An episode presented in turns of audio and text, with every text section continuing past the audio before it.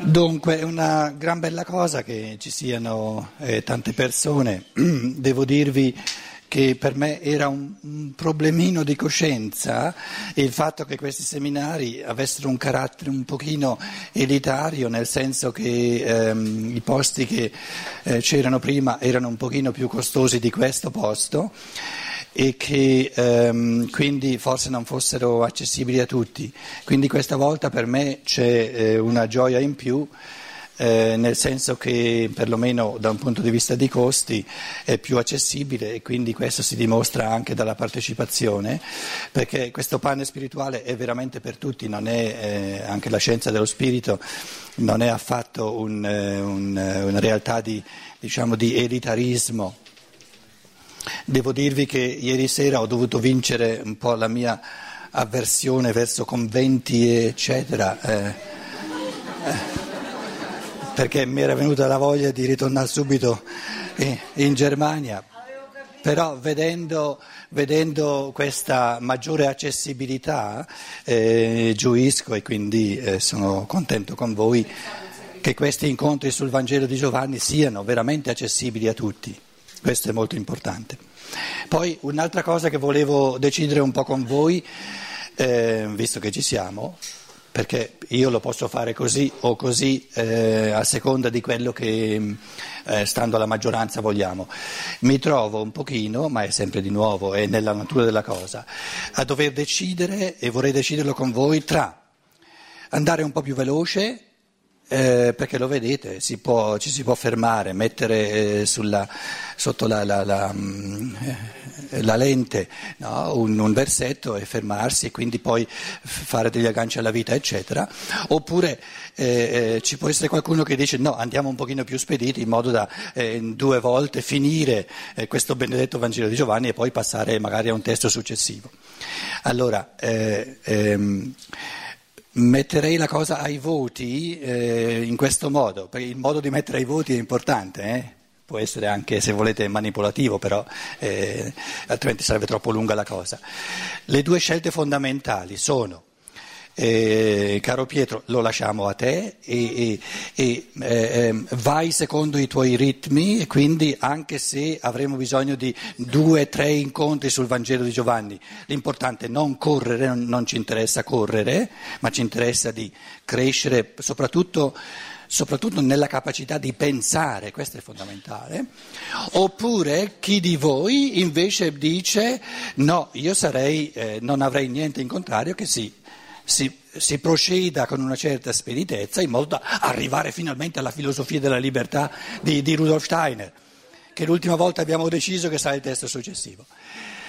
Allora, le due scelte sono, non alzate la mano due volte, eh, una volta sola, le due scelte sono vai pure, vai pure eh, eh, lento, stando al testo, eccetera, non ho fretta di finire, l'altra scelta è dire No, eh, no non, non, continuiamo il Vangelo di Giovanni all'infinito perché mi interesserebbe arrivare insomma, un, po più, un pochino più veloce eh, alla filosofia della libertà.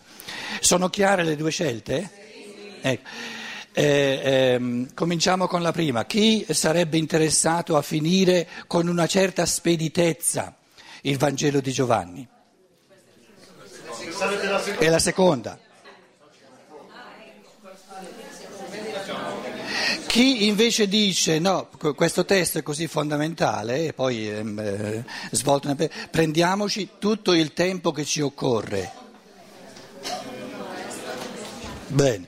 Allora, per chi, per chi, è seduto qui avanti che non ha visto indietro, la prima, quella di mettere un po' sotto pressione eh, eh, l'oratore che si dia una mossa, erano circa sei o sette persone e l'altra quasi tutti. Insomma, grazie per la vostra solidarietà. Forse, ne ave, forse ne avevo bisogno, perché eh, tra l'altro quando io cerco di... Quando io cerco di andare un po' veloce su un versetto, siete sicuri che arriva la Luciana e dice però questa parola non l'hai spiegata. Eh, allora, state sicuri, eh? Quindi...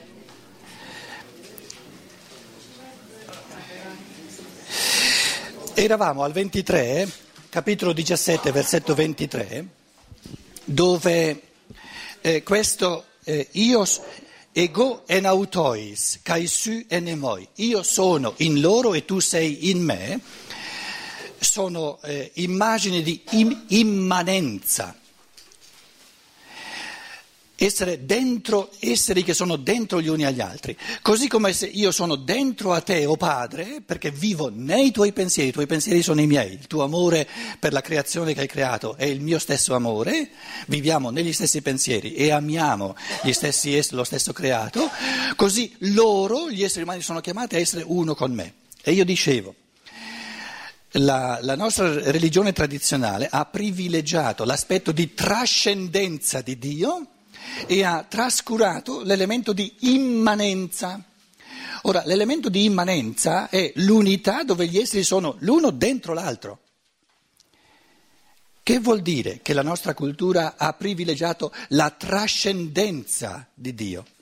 Vuol dire che la nostra cultura aveva, occidentale, cristiana occidentale, aveva il compito di passare per il materialismo.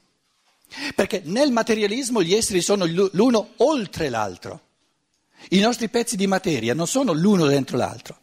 Quindi la dimensione materiale del cosmo è quella dimensione in cui gli esseri sono uno fuori dall'altro. Quindi questo sottolineare la trascendenza, Dio fuori, Dio oltre, Dio che prego perché Lui è un altro e, e non parlare mai di Dio in me. Io che sono che, che, chiamato a deificarmi sempre di più, era il compito della, della, del cristianesimo, dell'inizio, intendiamoci bene, dell'inizio del cristianesimo e della cultura occidentale, di fare questa passata del materialismo.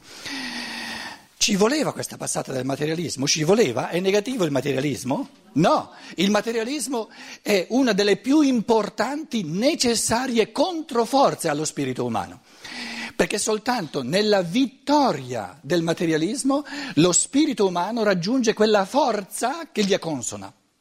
Guai se uno spirito umano nella sua evoluzione non avesse la possibilità di vincere, ma proprio individualmente vincere il materialismo. E la vittoria sul materialismo è quel cammino di pensiero e di amore dove questa unilateralità dell'estrinsecità degli esseri l'uno rispetto all'altro viene superata recuperando la dimensione di immanenza, che siamo gli uni dentro gli altri. I nostri pensieri, se, se, ci capiamo, ci capiamo perché parliamo una lingua che tutti conosciamo, ci capiamo perché i pensieri che cerco di esprimere, pur arrabattandomi, però spero che qualcosa si capisca. I nostri pensieri sono uno accanto all'altro, li possiamo separare col coltello? No, a livello dello spirito eh, subito bisogna parlare di, di, diciamo, di trascendenza in quanto siamo spi- ognuno spiriti diversi e di immanenza allo stesso tempo.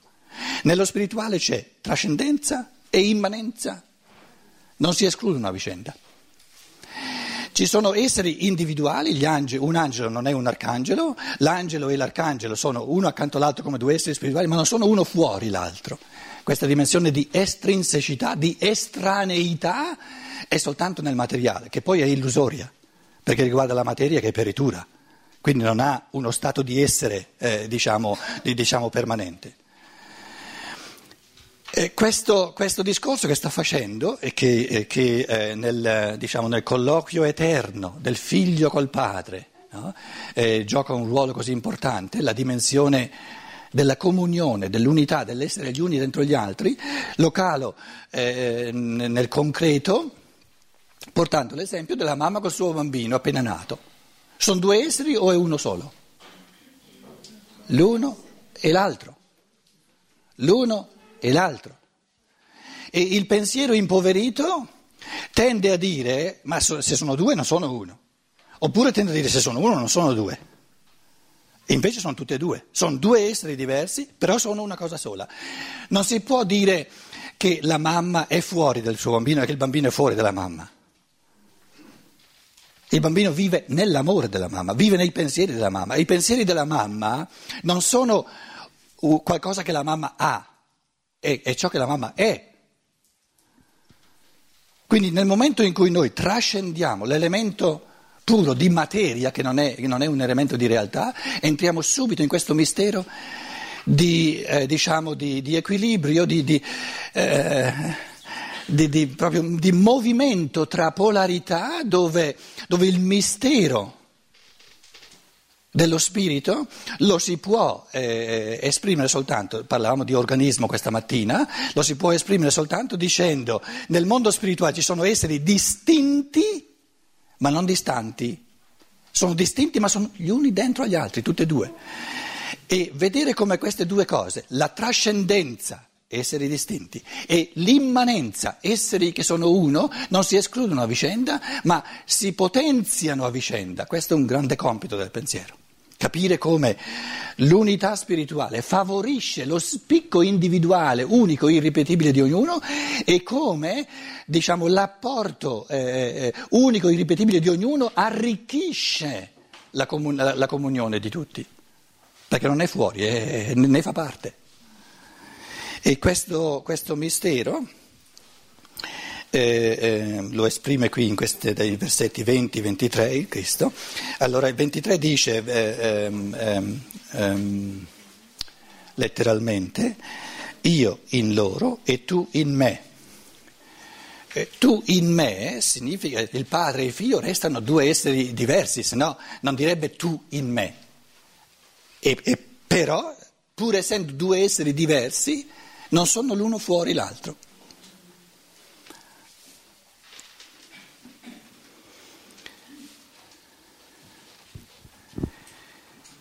come dire, il vivere povero, il vivere diseredato, il vivere eh, della la depressione. Vi dico un'origine secondo me profonda della depressione. La depressione è fare l'esperienza che quando, quando vogliamo essere uno mi manca, mi viene a mancare l'unicità del mio essere e questo mi rende depressivo, oppure quando voglio affermare l'unicità del mio essere mi tocca rinunciare alla comunione. Quindi la depressione del mondo materiale sorge per dover sempre, si ha l'impressione di dover rinunciare o all'uno o all'altro. La, la terapia di questa depressione umana del materialismo è di vivere sempre di più a livello del pensiero e dell'amore, a livello spirituale, perché a livello del pensiero e dell'amore non soltanto si possono avere tutte e due, ma l'uno rafforza e approfondisce l'altro. Però per noi, a questo livello diciamo, di, di caduta del pensiero, decaduta originale, il peccato originale del pensiero che si intride di materia e non capisce più lo spirito, questa lacuna dell'universo come la chiama Dante, questo recupero della dimensione dello spirito non è una cosa che si fa per sempre, è questione di esercizio quotidiano, di maturazione che non avviene di botto, ma avviene eh, diciamo esercitandola ogni giorno. Quindi se vogliamo la scienza dello spirito di Steiner, per esempio, il motivo per cui io la propongo, ma in un modo eh, diciamo sempre più, anche per me sempre più accattivante, per me personalmente, è perché è, è l'esercizio quotidiano più pulito che ci sia per riconquistare e per vivere sempre di più nella realtà dello spirito. E quindi per, è la terapia in assoluto di fronte a ogni tipo di, di, eh, di depressione o di aggressività o di, eh, no, che, che, nell'umanità aumentano nella misura in cui non si riscopre la realtà di ciò che è spirituale. Poi dice io in te, e, e, io in loro e tu in me, affinché siano compiuti teteleios menui, era, era, il verbo usato eh, alla fine dell'iniziazione, siano, eh, diventino perfetti nell'unità, eis en. Però eh, questo nell'unità, il Vangelo non dice essere dentro all'unità, eis en, eis en significa, questo eis è un movimento eh, siano, eh, siano compiuti, diventino sempre più bravi, sempre più perfetti nel camminare verso l'unificazione. Quindi questo eis non, non è en dentro, en en, sarebbe en en, dentro l'unità, ma diventino sempre più perfetti nel camminare verso l'unificazione, quindi è un processo di unificazione. Perché l'unità statica non esiste.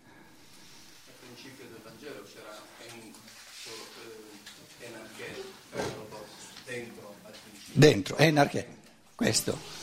Il, il, sì, all'inizio, dentro l'inizio, dentro la realtà iniziale che era il risultato, se vuoi, eh, eh, rifacendosi alla, alla, alla, scienza occulta di Stein, è il risultato di tutta la creazione saturnia, eh, solare, lunare. No? Poi dentro a questa realtà iniziale c'è...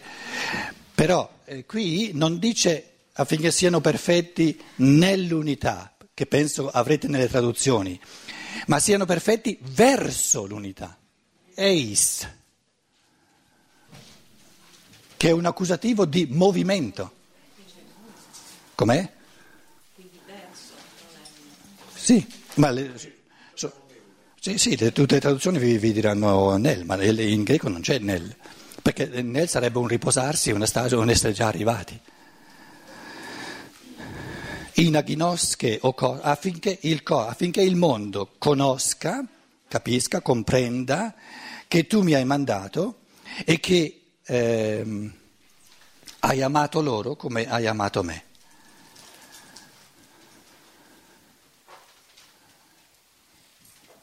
Prendiamo il, il, l'affermazione del Cristo che il Padre dei cieli, il, il Dio creatore, eh, naturalmente lì abbiamo bisogno di immagini, eh, man mano che, che camminiamo spiritualmente diventeremo, sem- diventeremo sempre più fantasiosi eh, anche nel, nel, nostro modo di diciamo, usare metafori per descrivere il divino, perché se abbiamo soltanto la figura di padre, eccetera, non, non ci basta, soprattutto in una cultura eh, dove dovremmo fare dei passi per, per vincere questo paternalismo, questo, questo tipo mas- di cultura maschia fondata sulla materia, fondata sul potere, fondata sul denaro, eccetera. No?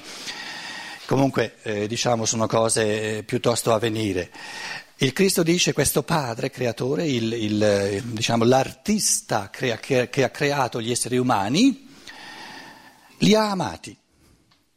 Usa questa categoria, che capiscano, conoscano che tu hai amato loro come hai amato me.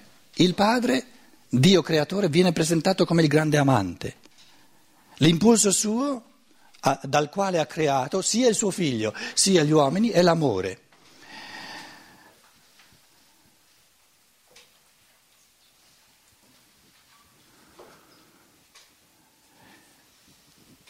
Cosa vuol dire questo?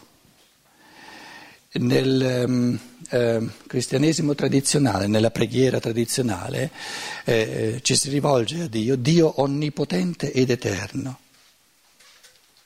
Mica viene chiamato amante. La preghiera si rivolge a Lui ancora, no? come a colui che è onnipotente, a colui che è eterno. Ma qui il Cristo lo chiama colui che ama.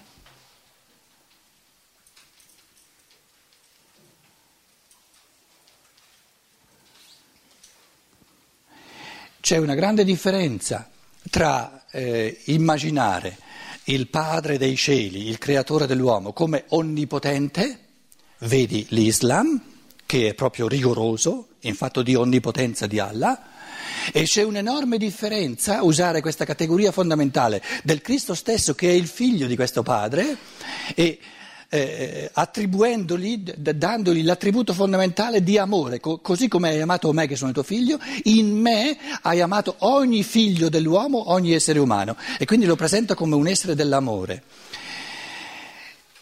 Il creatore, se non rinuncia liberamente, naturalmente, può, può agire soltanto liberamente, ma se non rinuncia alla sua onnipotenza, a cui ha il diritto perché è il Padre Eterno. Se non rinuncia alla sua onnipotenza per quanto riguarda l'uomo, non può amare l'uomo. Perché se non rinuncia alla sua onnipotenza, deve gestire anche l'uomo, come gestisce gli animali, le piante, le pietre, deve gestire anche l'uomo con onnipotenza. E se gestisce l'uomo con onnipotenza, è lui a compiere direttamente tutto ciò che avviene nell'uomo. Allora non si può parlare di libertà. E se lui agisce nell'uomo con onnipotenza, esclude la libertà e quindi non può, ama- non può parlare di amare gli esseri umani perché più, l'essenza dell'essere umano è la libertà. Quindi si può amare l'essere umano soltanto rendendolo capace di libertà. E per renderlo capace di libertà il Padre Eterno non ha altra alternativa che rinunciare per amore alla sua onnipotenza. Ma non rinuncia alla sua onnipotenza quando opera eh, nelle piante, quando opera nelle pietre, quando opera negli animali. E lo sappiamo bene che negli animali, nel, nelle piante e nelle pietre c'è diciamo, il determinismo di natura. Determinismo di natura significa onnipotenza di Dio. Per la natura non è fatta di materia, c'è lo spirito all'opera dappertutto. Nei confronti dell'essere umano Dio non può essere, restare onnipotente. Perché allora non vorrebbe l'essere umano, ma vorrebbe una, una, una seconda coppia dell'animale. Quindi Dio può amare l'essere umano soltanto rinunciando liberamente, non è che diventa impotente se ci rinuncia liberamente, alla sua onnipotenza e, e presentarsi come mistero di amore nel figlio. Quindi il figlio è la rinuncia del Padre eterno alla sua onnipotenza per far posto alla libertà umana.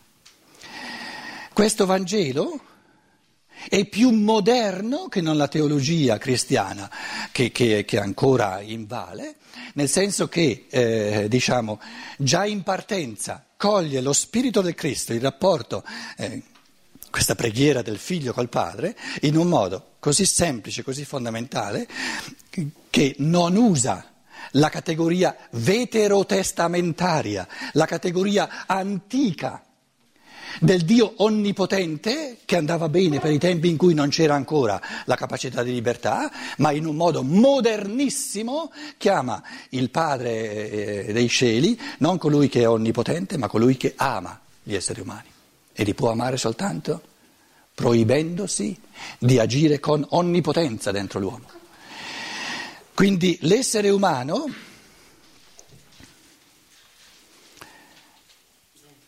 è il testimone dell'onnipotenza di Dio divenuta inerme per amore, per rendere possibile la libertà. D'altra parte contraddirebbe se stesso se ha pensato la vera natura dell'uomo essere la libertà. Certo, certo. Quindi si tratta di vedere come interpretiamo la natura dell'uomo. Vi faccio notare che è un testo più moderno, che, che, che molto più, diciamo, eh, che non la, la maggior parte della teologia perché non usa nei confronti del Padre, di Dio Padre, la categoria di onnipotente. Stiamo parlando dell'uomo naturalmente, no? E dice, così come hai amato me, hai amato gli uomini. La categoria dell'amore. Dio è amore, non onnipotenza. Dio è onnipotenza negli animali, lo ripeto, nelle piante e nelle, e nelle pietre, perché questi tre regni di natura non sono, non sono l'umano. Ma nell'umano Dio non è onnipotente, guai se lo fosse, sarebbe la distruzione dell'umano. Nell'umano Dio è un mistero di amore.